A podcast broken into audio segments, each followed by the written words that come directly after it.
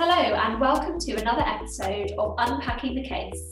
In this episode, I'm joined once more by our Head of Legal Training, Richard Snape, for a bonus news flash. Hello, Lizzie. Happy Hello, Richard. Year. Happy New Year to you too. Thank you for joining me for our first news flash of 2022 straight back in with a, uh, a new case, well, not a new case actually, one that we've looked at before, uh, but there's been some recent developments on, and that's Bath Rugby Limited and Greenwood.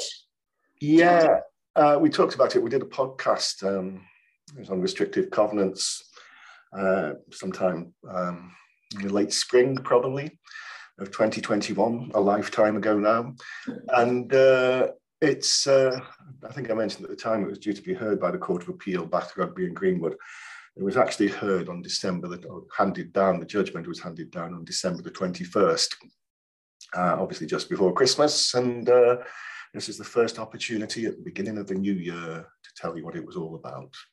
Excellent. Well, do you want to start then just by recapping slightly on the background um, in case people missed our last? Shall, shall I tell you the history of it? Yes. Because I know the area well, as you remember. Yeah. Because I used to live very close to there. Um, yeah, it's. Uh, I mean, it's been going on for twenty odd years as the you know, various litigation in relation to the development of Bath Rugby Club on the on the Rec, if you know Bath, uh, just to the east of the River Avon.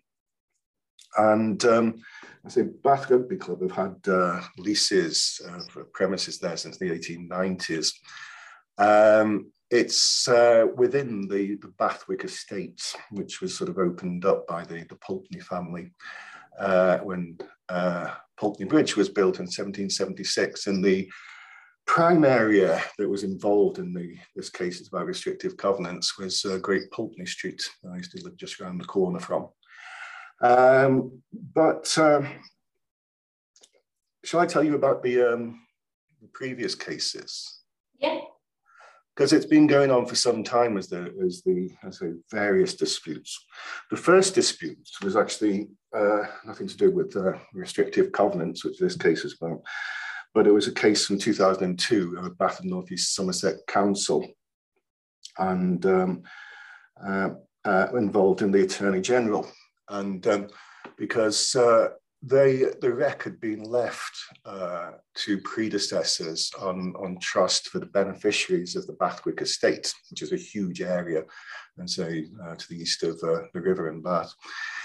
And uh, it come into the hands of uh, predecessor to the Bath and North East Somerset Bath City Council in 1956. Uh, and not realizing it was a charitable trust, uh, they'd uh, granted a 75 year lease. There'd been previous leases to the, the rugby club, but a 75 year lease was granted in 1995. And they put forward all kinds of plans to rebuild the rugby ground and uh, you know, shops and retail units and the likes and, and a hotel. And uh, I say the first case sort of decided it was a charitable trust. It wasn't within your charitable purposes to be able to do this, which is a sort of reminder in the first glance. But uh, eventually in 2016, uh, the Charity Commission, uh, uh, well, the tribunal accepted a scheme whereby they could build. And so the locals who were fiercely opposed to this building work then uh, tried a different slant, and that was the restrictive covenant angle, which is presumably finally been settled just before Christmas. What's the background to this restrictive covenants point then? Yeah, it was um, it was back in uh, April of 1922 when uh, land was transferred, uh, the Rec was transferred by the then owner, um, a company called Captain Forrester. Uh, and uh, the on the transfer in 1922, they imposed restrictive covenants, uh, basically not to build anything that might cause or uh, a nuisance or annoyance or other disturbance. And they referred to uh, anything that might otherwise prejudicially affect, prejudicially affect the adjoining land or neighbourhood. Uh, and uh, the several, it was all eight in, in all, uh, people living in the neighbourhood claim that they had the benefit of these covenants. Uh, the Greenwood was the first in the, the alphabet, hence their name. Showing up, but the people who actually opposed it by the time it got to the Court of Appeal were only uh, and Mr. White and uh, 77 Great Pulteney Street Limited, which was a management company. Mr. White was a long leaseholder of a flat. Uh, they're all flats, practically all of them are flats around there nowadays. Um, they um, and the question for the court is: um, Has the covenant been annexed to the land? You know, when it was created back in 1922. Um, one of the problems, which is not fundamental to the, the case, uh, is that if you've got a covenant that was created from January 1926 onwards, Section 78 of the Law of Property Act says that uh, the covenants uh, made with successors in title. Uh, and this was obviously pre 1926, so that wouldn't apply, which made life a bit more difficult for these people. But the real issue was uh, there were several arguments being put forward, but the real issue was can you ascertain the benefited land, which is really you know, not unique to pre 1926 covenants.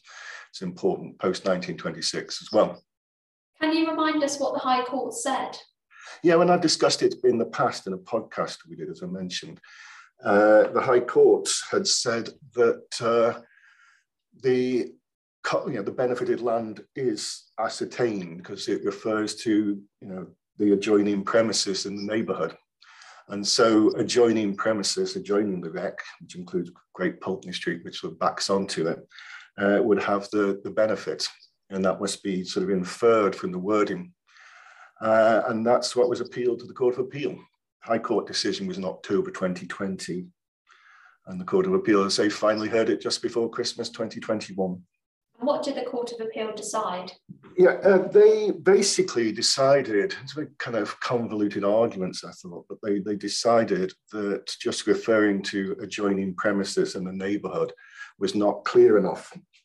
They said that there's got to be sufficient indication of what the benefited land is, and that's got to be either express or a necessary implication, whatever that means and just referring to adjoining premises, especially with nuisance or annoyance covenants, which sort of vary, you know, depending on how close you are to the nuisance, if you like, you know, how much you suffer, then that was not enough. Uh, and so there was no clearly, benef- clearly benefited land, and the covenants weren't annexed.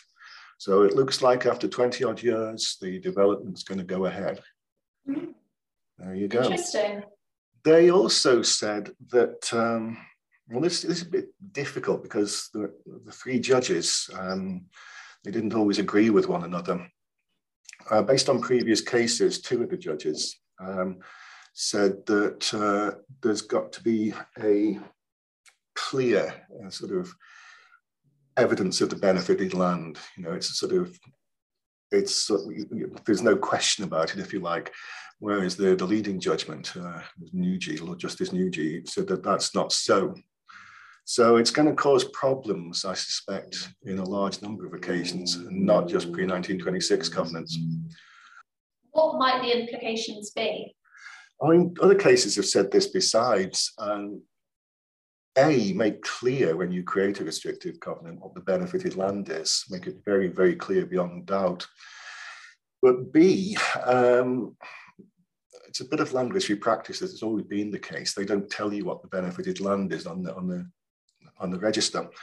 They'll say on the burden what the burden land is on the servient owners register, but they'll not tell you what the benefited land is. And it's absolutely essential that you keep evidence of what the benefited land is and clearly express what the benefited land is. I suppose the other thing, which wasn't really discussed in this case, but was in the High Court decision, wasn't necessary for this case, is uh, you know, the High Court accepted, as several cases have done over the years, nuisance and annoyance covenants, which you see very, very frequently, can potentially stop developments. And uh, a lot of people take them a little bit with a pinch of salt, I say, because you see them so frequently in sort of residential developments, you know, all over the place since the 1950s and 60s and before. So it's it's significant uh, as a decision, very much so. And that's it, Lizzie. Excellent. Thank you very much, Richard. Thank you, everybody, for listening, and thank you to Richard. We look forward to seeing you in our next episode.